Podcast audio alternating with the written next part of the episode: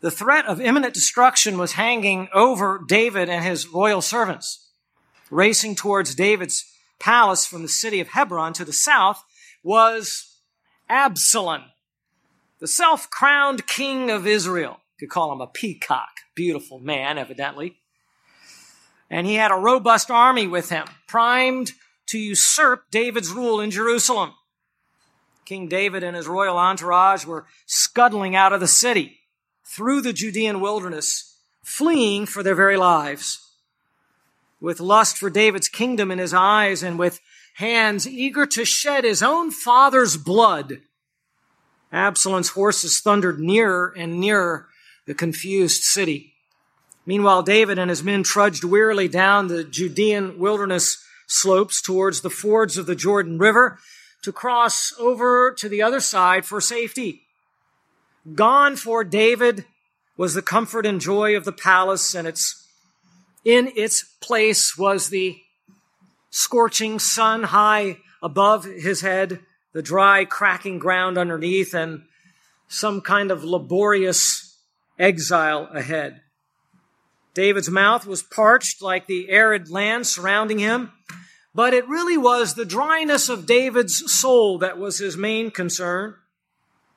Behind him was the city that he loved, that he had established as his capital, Jerusalem, and the tabernacle, which he had had brought to Jerusalem for the worship of God. He met with God there in joyful times of worship, in splendor, thinking of the greatness of God. However, behind him also was his ambitious and his arrogant son, Absalom, who wanted to usurp his rule. David, of course, was pierced to the heart by Absalom's hatred. I'm sure he felt betrayed by some of his countrymen who switched sides. He was under not just physical, but spiritual attack. There was an emptiness inside of his soul that cried out for filling. I think he was at one of the lowest points of his life. Have you ever been there? The lowest point of your entire life? Remember, this was no weak or inexperienced man, David of Israel. Think about this guy. David had confronted many opponents previously. Fighting was hardly anything novel to him. He who had conquered tens of thousands of Philistines and had been acclaimed even greater than King Saul. Oh, he had learned the art of enduring hardship and overcoming difficulties, even through his years as a shepherd, beating back a lion, killing a bear, and then he was a skilled warrior in Saul's army. Yes, even severing Goliath's head. Who could say they had done that? He knew how to handle the enemy's pursuit out on the trail. But how was David going to handle his own son's rebellion? Where was he to turn to in his hour of both physical and spiritual need?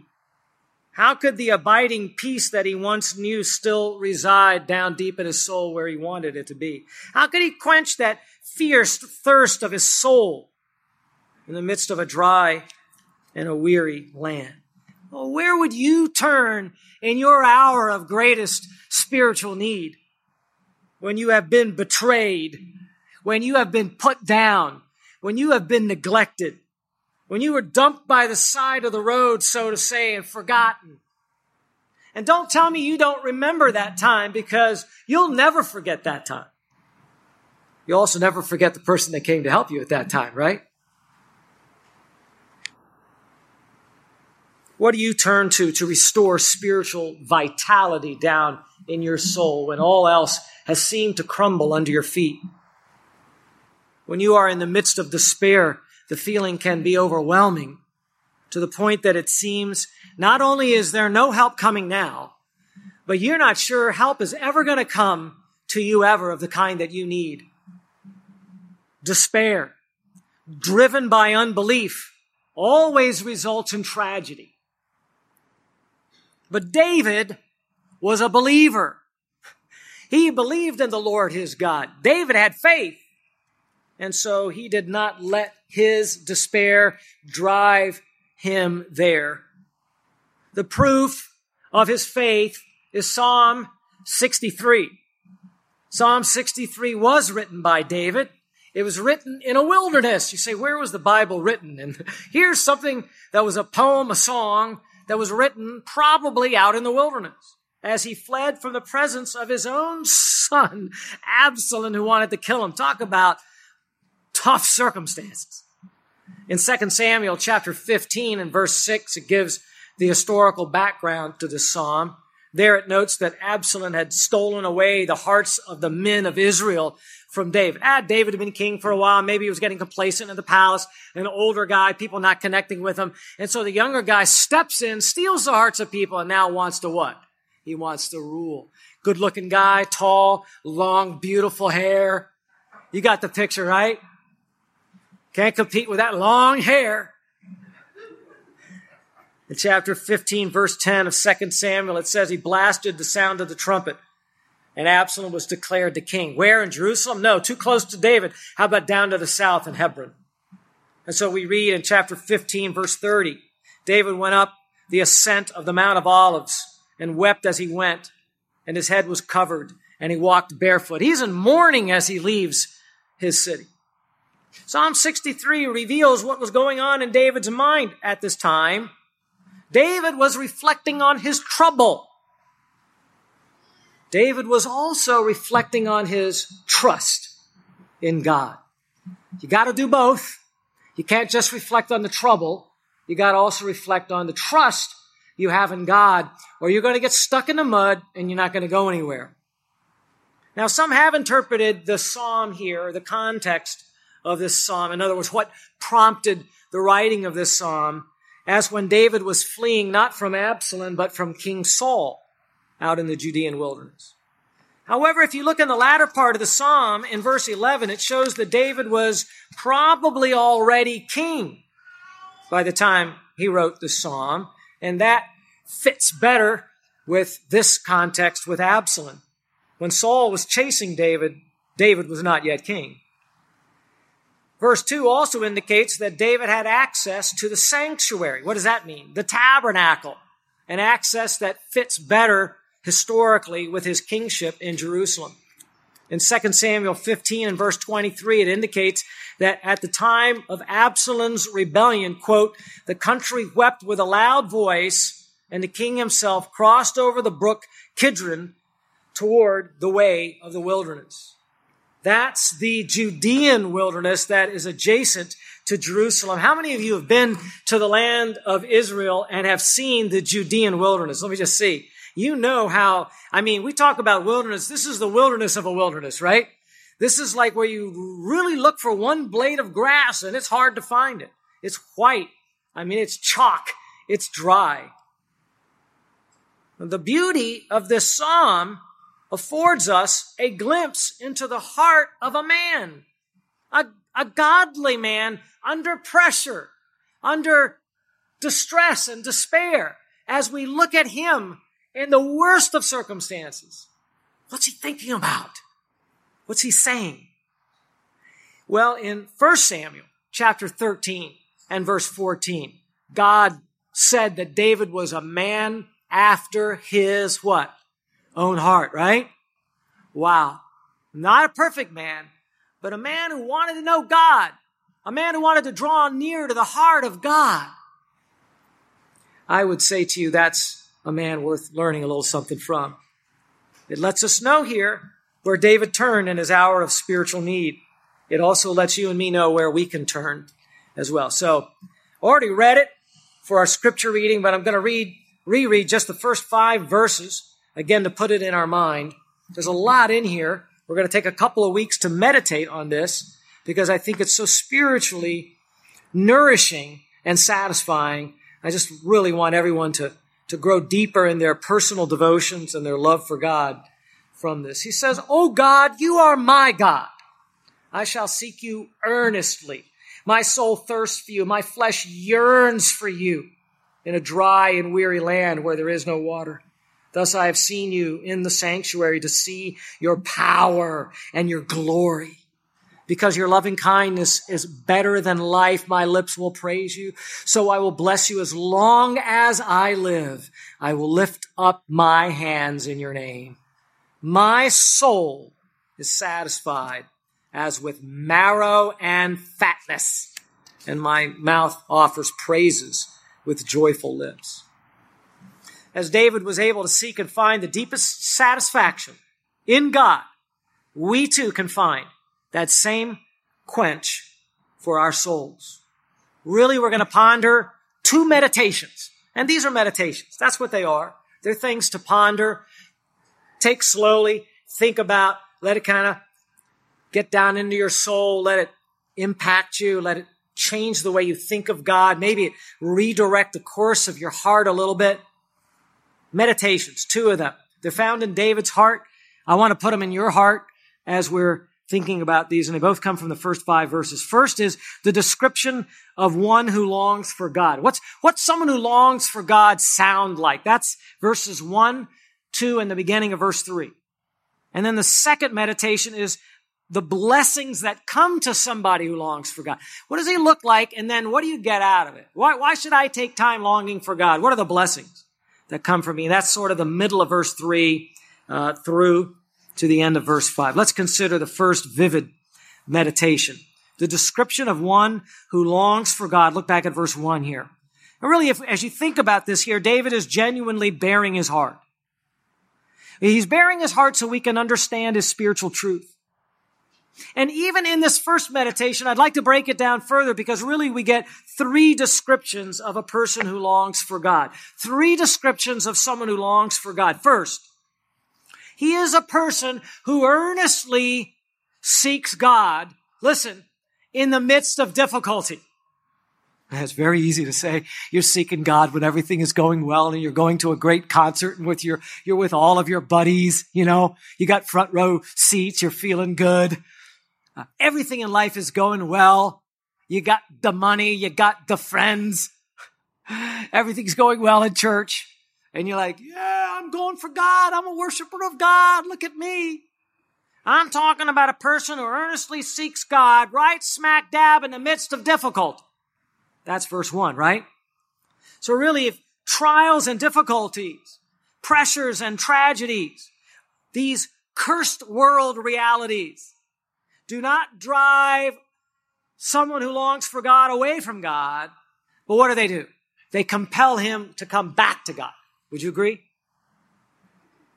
It's as if you put a huge straw into the cup of the divine and someone wants to suck as much out as they possibly can. Like when you go to a food place, I used to tell Sue, I'm a big straw kind of person, you know. I don't like paper straws, by the way. They don't taste right. I like the plastic. I don't care what they do with it afterwards. I'm sorry. I just don't. And I want a big, thick kind. I want to suck hard. I want to get all the vanilla out of there that I can or chocolate or whatever. I mean, when it comes to the things of God, you don't want this little thin straw, you know? You want something big and you want to suck long and hard and get as much as you can. Do you think you can get to the bottom of it? Do you think you'll run out? You know, you get something you're like, I want to savor this for a while. Now forget that. Suck and keep sucking and you'll find out that there's more in there than you can handle. Much more. That's God. You know Dr. John Piper's famous and well repeated statement God is most glorified in us when we are most what? Satisfied in Him. What are you satisfied in? Sports, music, business, stock market going up. It's different for different people, right? That's where we tend to find our satisfaction. It's interesting that God lets us, He lets us have that a little bit, doesn't He? And then it runs out and we're like, not so great after all. I think I'll bounce to something else. And some people spend their whole life bouncing. They're like Tigger. Boom, boom, boom. And they're on to something else.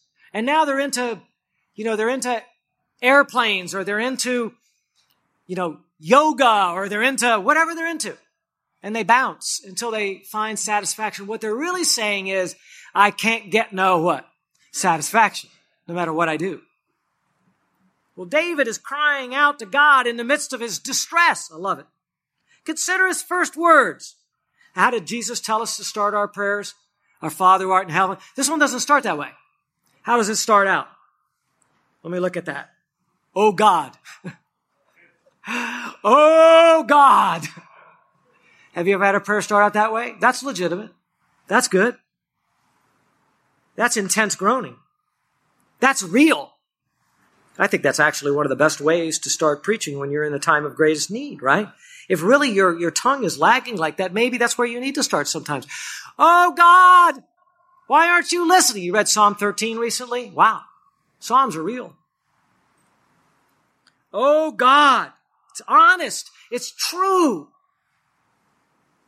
Say, how am I supposed to pray when I go to my quiet time? Well, how about that once in a while? By the way, this is a side note, but sometimes in your prayers, as I listen to your prayers, just take this as a small thing. Don't take this as a, as a big thing. This is not a big thing. It's a small thing. Just think about it. Some of your prayers sound exactly the same all the time. Our Father, oh good Father, oh good God, oh Jesus, dear Jesus. And it's the same thing repeated, a boom, boom, boom. Lord, Lord, Lord, Lord. Nothing wrong with that. Lord's nice. Jesus is nice. Father is nice. How about varying it up a little bit? Do you know how many names there are of God in the Bible? Do you know why all those different names are given? So that you could think of God in all kinds of circumstances? How about once in a while starting out Jehovah Jireh? Or once in a while starting out, you know, oh Lord God, Master, King of the universe, or something like that. Think about his names and the meaning behind his names and what he does because of those names and inject them into some of your prayers. It adds variety. It shows that you're thinking about the one you're talking to and it's not just always the same thing. Just think about that small thing. To a man in the midst of troubles, a God who is way, way, way out there, who's all powerful and majestic, who crushes the head of demons. How's that going to help me unless I can say, Oh God, look what he says next. Thou art my God. Not some God way over there. He's claiming God for himself. Do you do that in your prayers when you're in distress? Oh God, you are my God. My God. Here we have a delicate truth for mature believers that David could be earnestly seeking God while at the same time already possessing God. Did you catch that? This is the mark of a devout man who seeks God what? Even more deeply than before. He wants to know him even better than before. He, he wants a big giant guzzle of God. He loves what he tastes. Now you've been polite in polite society before, right? How do you like my drink? Oh, it's wonderful. You didn't like it, and that's why you're putting it on the edge of the table. But when you taste something you really love, it's like pass it around, open up the tab, let's drink this thing. This is absolutely great. This is wonderful, more and more. Oh, taste and see that the Lord is mediocre. Is that what it says in the Bible? He's good. God tastes good. Now I know sinners don't like the taste of God, but as you yield to God, you'll find that I really like how he tastes. I really like it. Young people think God is boring a lot of times. Nothing could be further from the truth. That is Satan lying to you. That's what I thought when I was 16, 17, and 18. Church, God, religion, you know, literally in the pew like that. When does the Redskins game start? We were allowed to say it was the Redskins game back then. We're not allowed to say that anymore since. And then it's over. Okay, we're out of here. Mom, dad, let's go, let's go, let's go. Because God himself was not interesting. God himself did not taste good to me. I was an idiot. See, there's hope for you if you think you're an idiot.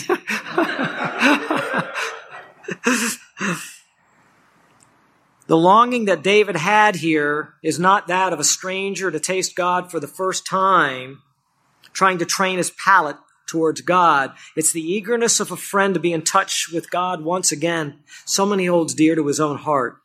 David was approaching God by faith because he had experience with God by faith before. You have to do that. There is no other way to grow and deepen in your relationship with God if you do not approach him by faith. Ain't no other way. Now somebody comes up with a few little things for you to do. Here's your little religious mantras that you do, or here's your little activity that you do. Run from that. That's false religion. If it's Christian, it's not Christian. If it's Muslim, it's not Christian. Obviously. If it's Buddhist, it's not Christian. There's no such thing as a Buddhist Christian, by the way. But to be Christian Christian, that is biblically Christian, You got to deepen in your walk with God by faith. It has to have faith as part of it. There's no other way. Hebrews 11:6 He who comes to God must believe that he is and that he's a rewarder of those who seek him. It is his confidence that God is listening to his cry that compels his prayer out in the wilderness in the first place. Otherwise, why wouldn't David just say, Wow, I served you all these years. Now Absalom is coming to kill me. What's the point? I give up on you, God. I'll just get the best I can out of the next few years of my life. I'm going to get mine. And that's it. But he didn't do that, did he? He's out in the desert. He still has the assurance that God cares for him and that God hears. Next, he tells God what he needs from God. Why is David drawing nigh unto God? I shall seek you earnestly. Yes, if you're keeping tabs, we're still only in verse 1 at the very beginning. But how important is that? I shall seek you earnestly. What does David want? Well, what do you want in your life? When it starts to wind down, what is it that you want to be able to say that you accomplished and you did? Well, here's a pretty good one. I shall seek you earnestly. He wants to be near God. He wants God to strengthen him. How? He wants the presence of God. He wants to experience God in the true biblical sense. Sometimes we believers want something from God. God, I'd really like for you to give me a better job. These people that I'm working with are such a pain. Dear God, I really appreciate it if you'd allow somebody in my family to get saved because it's tough being a believer all by myself in this extended family, particularly around Thanksgiving and Christmas time. Oh, dear Lord in the heavens, what I would really like is, and then you fill in the blank, and we want something from God. Is that legitimate? Of course it is. Ask and it shall be given you. Seek and you will find. Knock and the door will be open to you. We have to have persistence in prayer. We have to check what we're asking by the will of God and scripture and all of that. But sometimes what we believers need to ask is not something from God. We just need to want God himself. David just wants God. What's his request? Give me God. God. That's enough for him. Psalm 73. Whom have I in heaven but you? And besides you, I desire nothing on earth. My flesh and my heart may fail, but God is the strength of my heart and my portion forever. What are you going to get out of this whole religion deal? Answer, you're going to get a portion. What's the portion? What am I going to get? You're going to get the kingdom of God. What am I going to get in the kingdom of God? Answer is you're going to get Jesus. You're going to get God.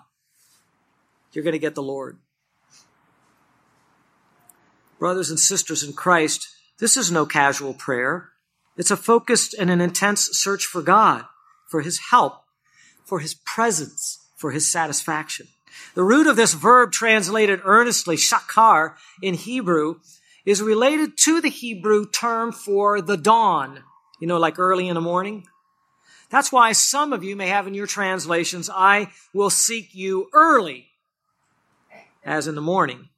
But really, the emphasis of the word has more to do with the desire and the zeal of the seeking rather than the timing of it. You can look at Hosea chapter 5 and verse 15 or Proverbs chapter 7 verse 15 for some samples. It does not mean that David was seeking God early in the morning. That might have been, but that's not the thrust of it. It means he was seeking God diligently, earnestly, with great effort, with determination. Do you think of your prayer time like that?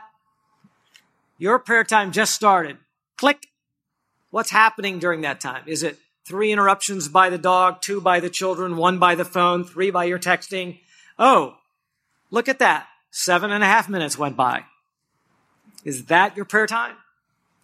Or do you shut and block out all distractions. Nobody come near me. I have a meeting today. It's a very important meeting. Who you meeting with? I'm meeting with the Lord my God, the Savior of my soul. And I want some time only with Him. And if I got to get outside and I got to get to another place and I got to be all alone, and even if I have to be a little bit rude, you know what? I'm going to do it because this is more important to me than anything. Well, granted, he had the advantage of being out in the wilderness, but hey, he's king. There are a lot of interruptions for a king. Often you share your struggles to have a meaningful and enriching prayer time. I know the men on Friday, now Saturday morning, set goals. Good. Set the goals. Beautiful thing. Get some accountability for your goals. Wonderful. But often what happens is you write it down more like kind of like a wish than a goal. You know the difference? You don't really want the accountability. If someone who's supposed to hold you accountable does not call you and remind you, you're okay with that. Why? Because you had another bad week. You don't really want to change. You're not pursuing God. Kind of reveals more about our heart. Well, we just don't have time in a busy society. Pastor, you should know this. I know you get to read the Bible all day long and get paid for that, but those of us, we have to go out, we have to do stuff. And then COVID came along and you're like, okay, how's your prayer time going? It's really about the heart, right? Really is. Come on. It's really about the heart. You could be in the midst of the most severe circumstances and you could be bombarded with people relying on you for all kinds of things. And if you wanted to, you could get alone with God and have earnest prayer and seek Him earnestly. What should I seek? The power of His presence, His purposes in your life, the bounty of His joy. The joy of the Lord is my strength.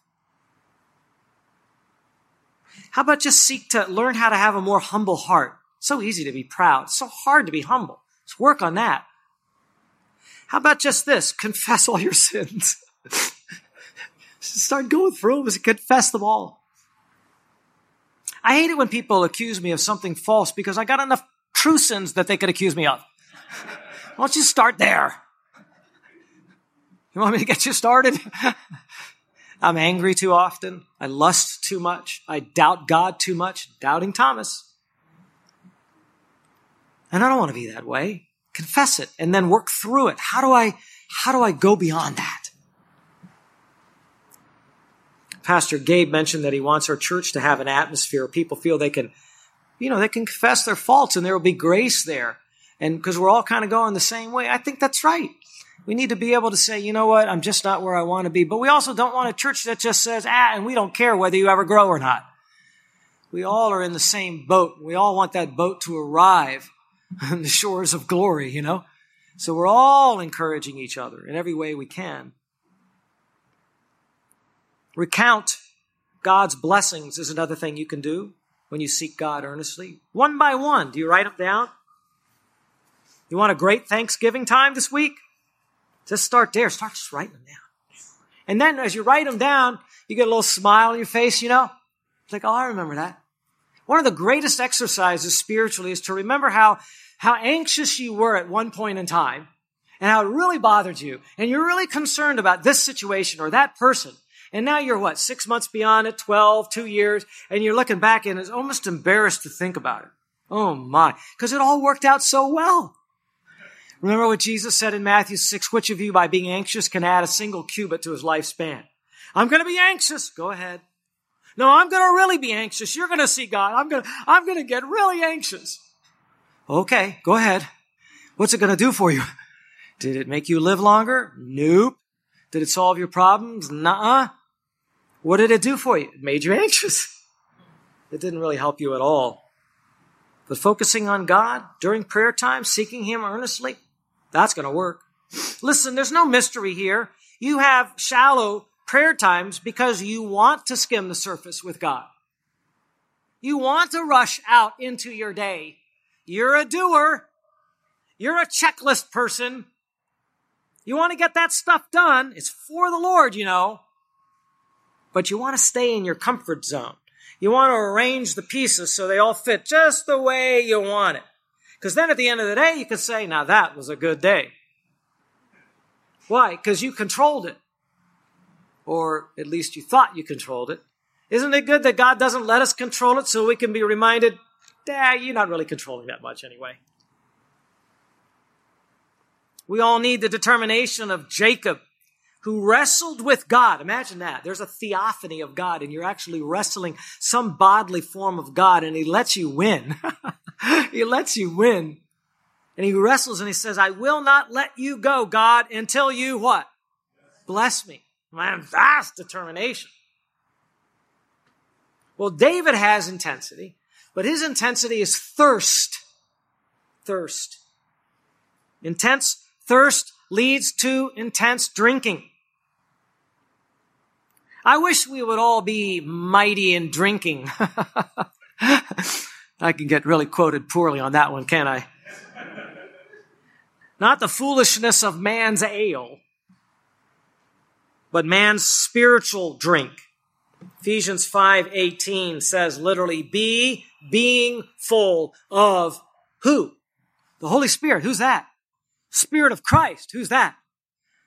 God, the third member of the triune Godhead as he relates directly to the individual human being brings regeneration, brings fullness, brings teaching and awareness of biblical truth, brings sanctification. That's the Holy Spirit. Drink him. Drink him fully.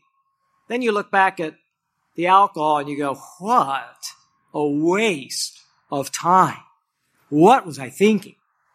Or anything else that you might drink in a metaphorical sense.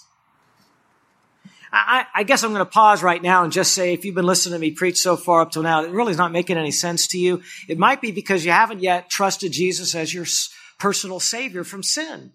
It might be you're hearing all of this, but you have some religious background. Maybe you're baptized as a Christian, but you haven't asked Jesus, please save me from my sin. And you haven't turned from your sin, a life of sin. You haven't really believed that Jesus is your master and your Lord. So you're kind of ruling and running your own life. But when you come to believe in Jesus and give up the right to rule your life, you put yourself under the authority of the Bible and trust in Him. He'll save everyone He'll wash away every one of your sins and save your entire soul right on the spot, right immediately, as a gift, not as something that's deserved. You just need to believe in Him. He'll save you. He'll come into your life. And what I'm saying to you will begin to make sense because He'll create even more thirst in your heart for Him. It says in Romans chapter 10 and verse 9, this is a promise for you if you're not sure you're saved yet.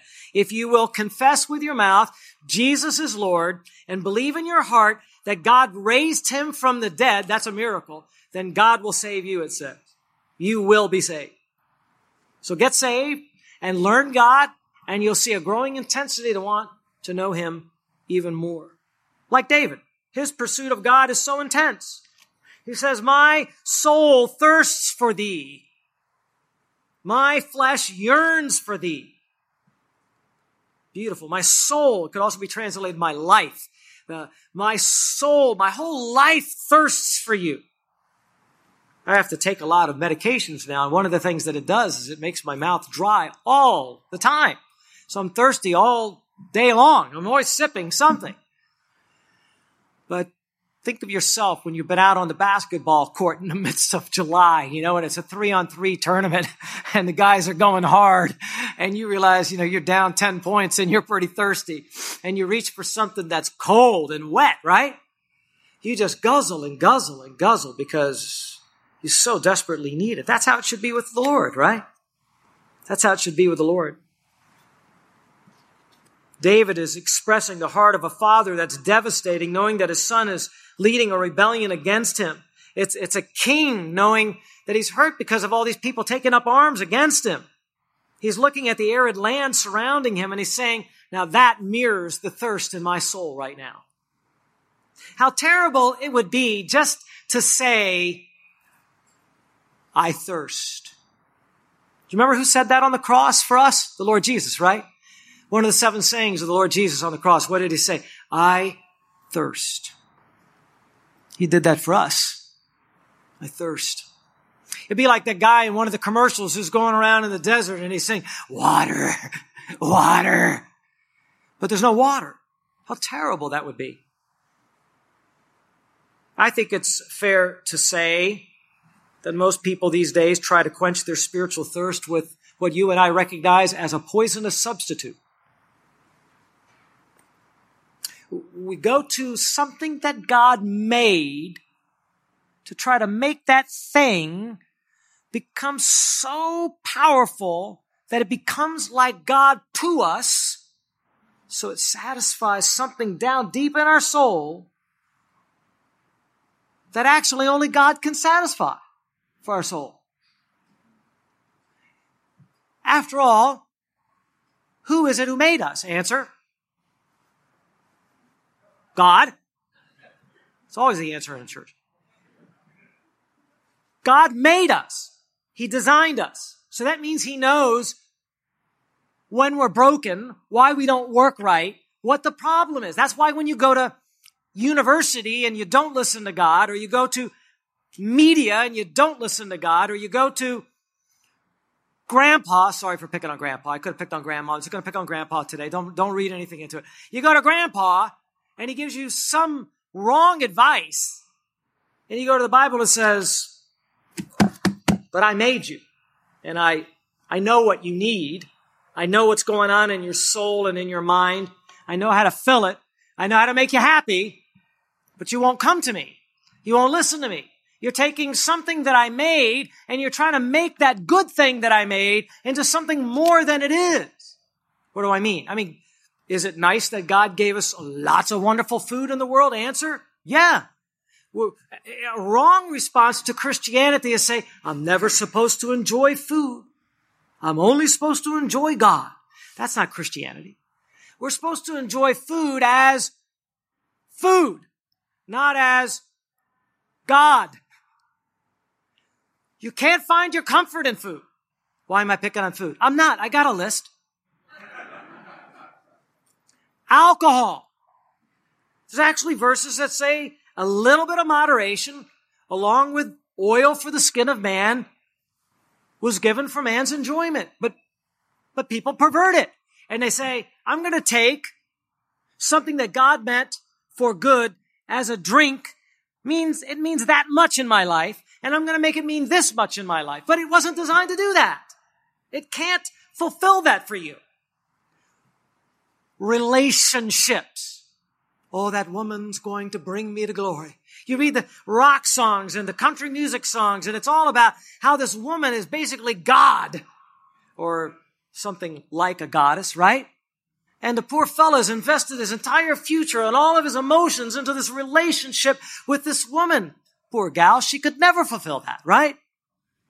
Now, is it good to have a relationship as a man with a woman the way the Bible says to do it properly through marriage and all the rest of that? Does it bring joy and satisfaction and happiness to a certain degree in life? And the answer is, of course, yes. Our God is good and He knows how to make flowers for us to enjoy and He knows how to make music for us to enjoy, but ain't none of that stuff supposed to be God. When we make it that way, that's called, you tell me, oh, oh, you guys are listening a preacher's dream.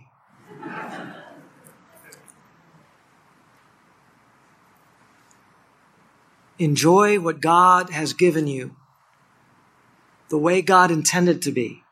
And don't make it try to be something more that it can. And certainly never sin. But even the good things we're allowed to do, people skew them and twist them and pervert them and it's not just that that's wrong to do. It is wrong. Thou shalt have no other gods before me. It's not just that it's wrong. It's that it's unwise. It makes no sense. It's going to something that's not designed for that and trying to make it fit in and it just doesn't work. And God doesn't want us to do that. Now people are getting into fantasy and into gaming. I don't have time to go there. What are you trying to make the gaming become in your life? How many hours? There's a point at which it becomes an idol. Yeah, but you don't know how bored I am. That's thirst of the soul. You're trying to take a box and electronics and someone's artistic creativity and the thrill of being, and I've been in them things. I know what them things can do to you. I mean, I get, I get, woo, I go all over the place. And I'm not very good at it, so maybe that's my saving grace. Trying to make it do something for you it can't do. It's not designed to do. Music, excessive music, sports, achievement, awards, good grades, you name it, anything can be like that. We can turn, we can turn our church activity and the ministries that we run around going and doing we can turn that into what? An idolism. Well, look at me. I'm busy in church. You should see me. I volunteered for 12 things. Why? you've turned into the famous Martha, who was worried and bothered about so many things. Luke chapter 10, remember? And not for the commended Mary, who sat at the Lord's feet and said, I want to absorb the word of God into my soul that I may know God better because I'm seeking God first above other things. There's so many activities and experiences, young people, that are going to be laid before you. You need to understand what I'm saying here. And the Word of God says, yes, you may find fun in a lot of it, but if you find too much fun in it, it will fail you. So the church is not trying to squash your happiness. It's trying to direct you into the fullness and joy of the Lord that Peter says is inexpressible and full of glory. The allurements of the world work inside the soul, but they only work temporarily. They work like sweet poison. What does sweetness do in the mouth? Ooh, that tastes good. What does poison do in the belly? Oh, that tastes bad. It feels terrible. They're constantly promising you, never satisfying you. I'll put it this way, and I, this is a quote from someone I don't remember who. We're getting close to ending here. Whatever you turn to in your hour of greatest thirst is your God. That's the spiritual fountain from which you're guzzling. And if it's not the Lord our God, it will so disappoint. Anything less than God cannot. It's not just that it does not, it cannot satisfy the human soul. It says in Gospel of John, chapter 17, verse 3, this is eternal life, that they may know you, the only true God, and Jesus Christ, whom you have sent. Ah, to know God, to taste Him, to enjoy Him, to go deeper into Him. That's life. I feel a little more useless these days with all of my pain. I know you don't think I'm having pain, but I have pain. But there's one thing I can do just as well now as I could do, and maybe better now than before, and that is just spend time with God. It's enjoyable. It's a delight. If you're hurting, if you're paralyzed, you're handicapped, you're recovering from surgery, you feel put on a shelf, you could thank God that He can use this time to draw you closer and closer and closer to Him. Maybe I could get an amen on that because that was an important point. That was actually pretty important what I just said there. And I hope that God will really impress that upon you right now. We're Americans. We run around. We're busy. We get stuff done. We're productive. But do we know God? You know, I, I want a revival to happen. If a revival happens, it'll start in pulpits. I failed to mention that earlier. That one of the reasons why I feel so powerfully about pulpits is if a revival is ever going to happen in our land, it's going to start in pulpits. Pulpits that are prayed for. That's how it'll happen. But it also means that people that are listening to really hear what God's word is saying. And the answer is that God is our glory and our joy and our happiness. And we've got to really seek after him. And if you can't do anything well, you can do that well. You can do that when it's cold outside or hot outside, when it's daylight or when it's nighttime. The great thing about that is you can pursue God anytime. I'll end with Paul's prayer towards the end of chapter 3 in Ephesians. He said, I'm praying that you would know the love of Christ, which surpasses knowledge. Don't you hate all those things in the Bible? I want you to know the love of Christ, which by the way, you can't know. it surpasses knowledge. Wow. Pray that you'll know the love of Christ, which surpasses knowledge, so that you may be filled up to the fullness of God. What is that? I have no idea. I haven't got there yet. I just know that in my big straw approach to God, as I am sucking in as much as I can of Him or trying to, I know that I got a lot more filling to do before I get there in my mind and my heart, and I know you do as well. And so, uh, David's soul was thirsty. God is the thirst quencher. And we want to pick up on this theme and continue, Lord willing, next time, a meditation. Keep going and go deeper here and see what the Psalms say, what the New Covenant teaching says about just an earnest pursuit of God and the blessings that come along with it. Originally, this was supposed to be one message. We'll see what the Lord does with it, but it means a lot to me because this is one of my favorite passages. And uh, I haven't even got to my favorite verse yet, into that very thought about seeing God's power and glory. And I fear I won't even be able to express it the way it needs to be expressed. But the neat thing about the Bible is anytime you're going deep in any part of the Bible, you tend to hit other parts of the Bible as well. So that's kind of what we're doing. Uh, we're going to have a song now following here at the end. Is that still true? Good. So come on down. I'll pray for us. Father, thank you so much for our music ministry, for being able to put into word and song things that are deep in our soul. Thank you for Brandon, Elias, all these great musicians, and for our congregation that sings even with a mask over their mouth so heartily. Bless us, inspire us, help us this season to give thanks, and most of all, to pursue you earnestly in our heart that we may know you deeper. We pray it. The mighty name of Christ, of course. Amen.